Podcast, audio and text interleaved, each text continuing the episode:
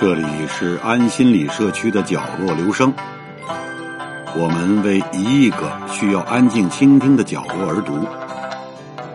一个人的时候，正适合静静的听。俗话说：“一方水土养一方人。”中国地大物博，物产丰富，南边产米，北方出面。所以大家都认同了一条不成文的规矩：南方人爱吃米，北方人爱吃面。要说到北京人吃面，可比不得山西人那么花样繁多。北京人最出名的面食，就得算是炸酱面了。但是您记住了，北京人凡事都讲究，哪怕就是一碗炸酱面。要吃的地道，那也麻烦着呢。不信，我就可着北京城给您凑出一碗炸酱面，您看是不是这么当的事儿？都说巧妇难为无米之炊，要吃碗面，咱得先有原料，就是白面。可巧了，北京城里还真就有这么一条干面胡同，这条胡同。位于朝阳门南小街西边，东西走向，东起朝阳门南小街，西到东四南大街。要说干面胡同，在北京城可是老资历了，自打明朝就有了。至于它为什么有这么个奇葩的名字，那还要从它东边的那条胡同说起。干面胡同东边连着。陆米仓胡同，现如今当官的都是按月领工资，古时候比现在还多一样，除了发钱还发粮食，统称为俸禄。而陆米仓胡同，顾名思义，就是古时候储存禄米的仓库。这个仓库始建于明朝嘉靖四十年，是明清两代。储存京官禄米的地方，明朝那位青天大老爷海瑞，还曾经在这儿当过仓场监督。古时候，每次往禄米仓运粮食，这干面胡同都是必经之路。但是那会儿可不像现在，都是封闭集装箱大卡车，那会儿都是牲口拉着牌子车。而且明朝没有柏油马路，路上免不了颠簸遗洒，再加上每次经过这条胡同，车马行走，尘土飞扬，老百姓都戏称这是下干面了。于是口口相传，此处便得名干面胡同了。也许您该说了，讲的这么热闹，这陆米仓。那是给古代官员存粮的地方，咱老百姓也吃不上那儿的白面呀。没关系，下边我带您换一个地方，咱奔粮店。这地方总该是咱老百姓去的地方了吧？要说粮店，在我小时候还有呢，隔几条胡同就是一家。那会儿是计划经济时代，买粮食得拿粮票。粮店里给我印象最深的，就是柜台前头有一排不锈钢的大漏斗，甭管是买米买面，顾客都是拿布口袋兜在漏斗下边，售货员搓粮食往漏斗里倒。估计我这一说能勾起不少人的回忆，但是粮店可不是那个时候的产物。要说北京城什么时候有的粮店？追根溯源的话不太好说，但最起码清朝是肯定有了。咱们有地方为证，前门外大石栏附近就有一条粮食店街，它北起大石栏街，南到朱市口西大街。这条街在清朝的时候叫粮食家道，后来改叫粮食店，这个名字一直用到解放以后。直到一九六五年，才加上了一个“街”字，改叫粮食店街。这条街的得名，就是因为曾经这里是粮食交易市场。要说粮食店街，早先可不是满街的粮店，这地界儿热闹着呢。街里边从前有火德真君庙，想必那个时候这座火神庙应该是香火鼎盛。您想啊，那会儿的胡同都是房挨房、院连院，这粮食店街一旦有一家粮仓失火了，就得火烧连营。那所有商户可就都得赔到姥姥家去了，所以防火工作不能松懈，精神寄托也是要有的。除了火神庙，这条街里在清朝道光年间还建了中和戏院，这儿可以说是北京的小巨蛋。当初四大名旦里头有两位，程砚秋和尚小云。都经常在这儿演出。最有意思的是，这条胡同里还挖出了酱菜园子老字号六必居的出生证明。粮食店街中和戏院的北边，以前就是老字号六必居酱菜园子。在北京有一个传说，说六必居这三个字是严嵩题写的。咱都知道，这严嵩是明朝的一个大奸臣。照此说来，六必居应该是明朝就有了。可是，在二十世纪五十年代，邓拓查出了真相。邓拓，如果您不熟，没关系，我告诉您，他是我国新闻工作者的老前辈。人民日报，我想没人不知道吧？一九四九年秋天，任人民日报社社长兼总编辑的就是邓拓。他不光是一位新闻工作者，对于历史，邓拓也喜欢钻研。他曾找出了六必居的老账本、旧房契等等一系列的资料，最终终于考证出六必居开设于清朝康熙年间，最初叫元生号。乾隆六年，也就是一七四一年，北京才出现了六必居的字号。白面咱们找到了，想要和面离不开水呀。以前北京城水井可以说遍地都是，但是苦水井多，甜水井少。传说是因为朱棣修建北京城惹恼了龙王，所以龙王爷把北京的甜水都带到了玉泉山。打这儿以后，北京城就苦水井多了。在古时候，皇上那是最会享受的人。他住在紫禁城，但是每天得喝玉泉山的甜水。北京内城九座城门，西直门就是以前给皇上家走水车的门。据说每天西直门第一个开城门，天还不亮，水车就得往皇宫里送水，老百姓只能凑合喝苦水了。可是苦水和面做出的面条肯定不好吃啊！难道北京城里就没有甜水井吗？您记住，世事无绝对。要找甜水，咱去的这个地方您肯定熟，王府井大街。这条街说来历史可长了，元朝修建元大都的时候，这儿就是交通要道，距今七百多岁了。《戏精志》记载，王府井原名丁字街。元朝灭亡，朱棣定都北京，在这儿修建了十座王府，因此改名十王府街。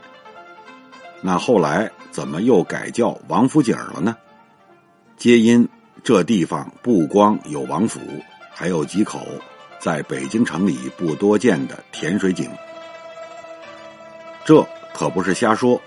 咱们有证据，就在北京饭店北侧，有一条东西走向的胡同，东起王府井大街，西到晨光街。这条胡同自打明朝就有了，叫做甜水井。清朝宣统年间改叫大甜水井。一九四九年新中国成立之后，才有今天这个名字。大甜水井胡同。据说它的得名就是因为胡同西口有一口井，水质甘甜。不过现在大天水井只有地名南溺水井了。但现在您要是去逛王府井，会发现那儿还有两口井，非常的显眼。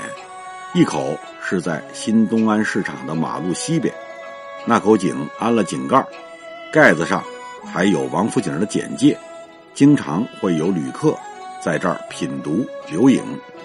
还有一口是在王府井小吃街里，那口井还搭配上了井台。找到了甜水，这面和出来指定是差不了了。可是炸酱面光有面条肯定不行啊！一碗面好不好吃，主要看的是炸酱。要是在北京城里找酱，那可是太容易了。雍和宫大街东边有酱房东夹道和酱房西夹道，它的得名就是因为以前胡同里有酱房。德胜门外。有酱坊胡同，这地方就是清代的黄酱作坊。西四南大街附近有大酱坊胡同和小酱坊胡同。明朝的时候，这儿叫酱黄胡同，因为当时胡同里有酱菜作坊。您看，甭管您住东城还是西城，想买酱都太方便了。如今都讲究食品卫生。老北京做大酱的，在这一点上还真是不太合格。那会儿大酱缸都是在院子里搁着，上头盖一个竹斗笠一样的盖子，晒大酱的时候免不了招苍蝇下蛆，所以酱缸里基本上都会有蛆。咱都知道毛主席爱吃红烧肉，但是毛氏红烧肉绝不用酱油，就是因为毛主席看见过。酱缸里的蛆，从此落下了心理阴影。面下锅了，酱炸好了，要是就这么吃，是不是有点干呢？您不得来点醋，吃瓣蒜吗？下边我带着您在北京城里找这两样东西。先说这个醋，在北京南城法源寺附近，东起烂漫胡同，西至轿子胡同。东西走向有条胡同，就叫醋张胡同。要说这条胡同的得名，就要引出一段老北京的商战了。据清朝的《光绪顺天府志》记载，醋张胡同原名叫醋张胡同。两个名字不同之处，在于前者是文章的章，后者是姓张的张。这条胡同里。有两家生产醋的作坊，一家姓张，另一家姓曹。两家生意原本都挺好，但俗话说得好，一山难容二虎。商场里只有永远的利益，没有永远的朋友。于是这两家开始展开商业竞争，最终张家战胜了曹家，从此张家在这一片形成了垄断，人们便称。这条胡同为醋张胡同，并沿用至今。至于为什么是这个张，因为姓里本来就有两个不同的张，再加上古时候识文断字的老百姓不多，口口相传，难免出现误差，这倒也好理解。现如今醋张胡同肯定没有醋作坊了。但是我小时候住在附近，记得离醋张胡同不远，就在南边的万寿西宫东门附近，还有一个醋厂呢。每回从那儿过，酸味刺鼻。厂子门口还老堆着冒着热气的醋糟。大人们都说这东西解酒，谁要是喝醉了，就把它扔到醋糟上，一会儿准醒。我也不知是真是假。要说醋可是物美价廉的好东西，不光提味消食，还能软化血管所以吃醋不光是老百姓喜欢，过去的皇上也离不了。在景山附近有一条东板桥东巷，这地方过去在皇城里面。明朝的时候叫酒醋面局，专门是给皇上家供应酒醋的地方。清朝时改叫酒醋局，直到一九六五年整顿地名，才改成了东板桥东巷。以至于很多人都不知道它以前的作用了。同样让人遗忘了作用的地方，还有鼓楼附近的国望胡同，这个地名也是一九六五年整顿地名的时候才有的。明朝的时候，这儿叫九醋局胡同，是明朝内府二十四衙门之一，全称叫九醋面局，由一位。掌印大太监统领。之所以叫九醋面局，是因为这儿除了酒和醋以外，还要负责皇家面、豆、糖这些东西的供应和采购。可以说，这就是当时皇宫的后勤供给部门了。据说清末大太监李莲英有一处私宅，也在酒醋局胡同里。就是今天国望胡同的二十二号院李莲英娶媳妇儿就是在这儿办的喜事，而且据说慈禧也来过这条胡同。醋有了，咱还得有蒜呢。北京话说“吃面不吃蒜，等于吃晚饭”，没蒜不够味儿啊。说到蒜，咱北京以前有专门的蒜市，而且那儿还出过一位大才子。如今的广渠门内大街是一条宽阔的街道，但是在一九六五年之前，北京压根儿就没有这条街道，它是由算市口、栏杆市、大石桥合并而成的。算市口最早出现于明朝正德年间，距今五百多年了，就是因为当时这儿卖蒜的摊位众多而得名。在清末的时候，出于消防安全考虑，北京城搭起了五座望火楼，其中蒜市口就有一座二十多米高的望火楼，成了当时蒜市口的地标性建筑。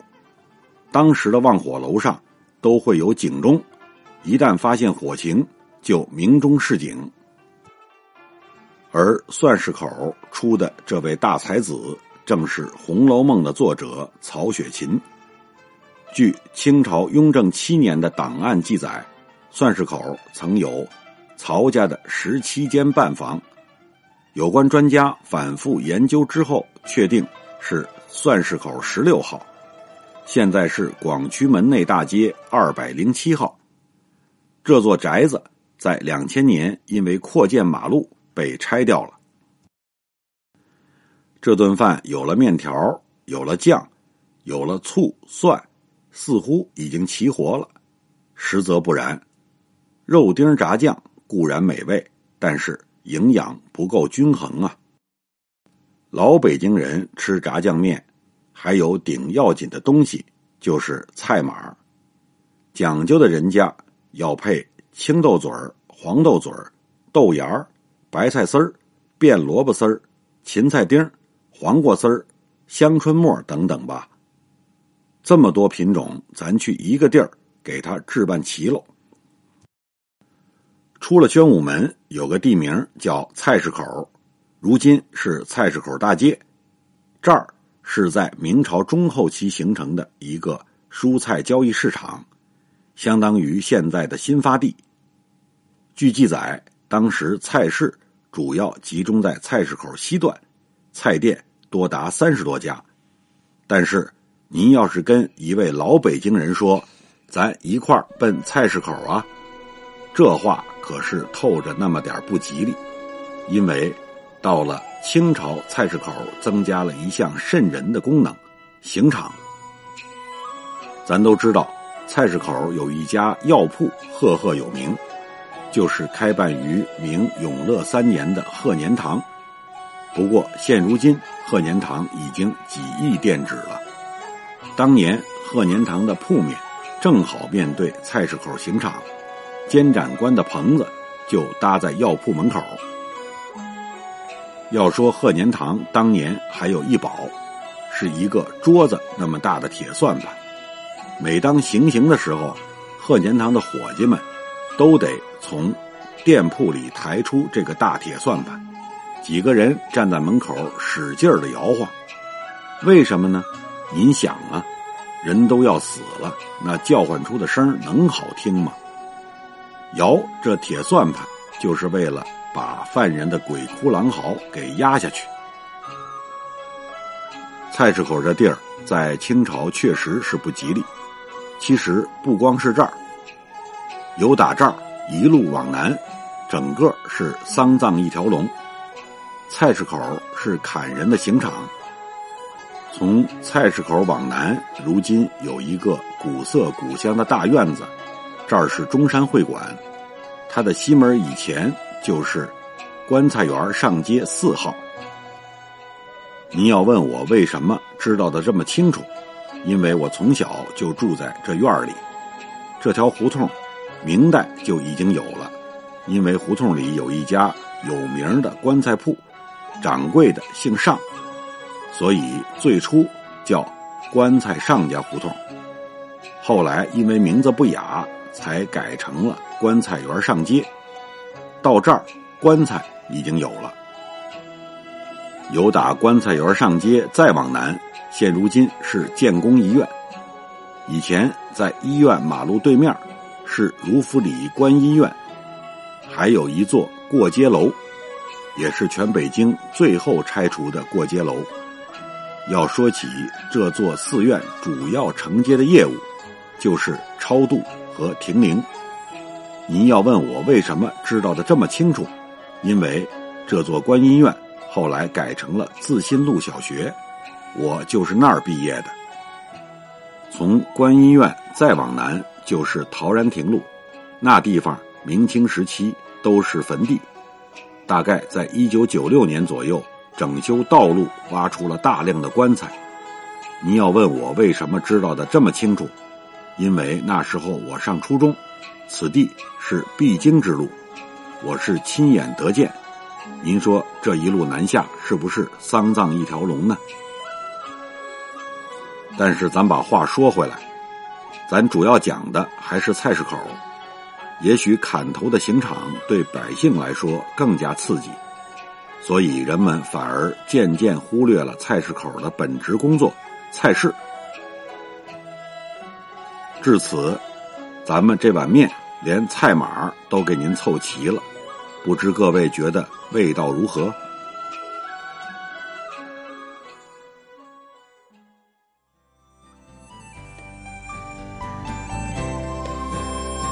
以上为您朗读的是卢文龙所著的《街角的老北京》一书。谢谢来自每个角落的慧心倾听，请记住这里，我们在一起呢。明天再见。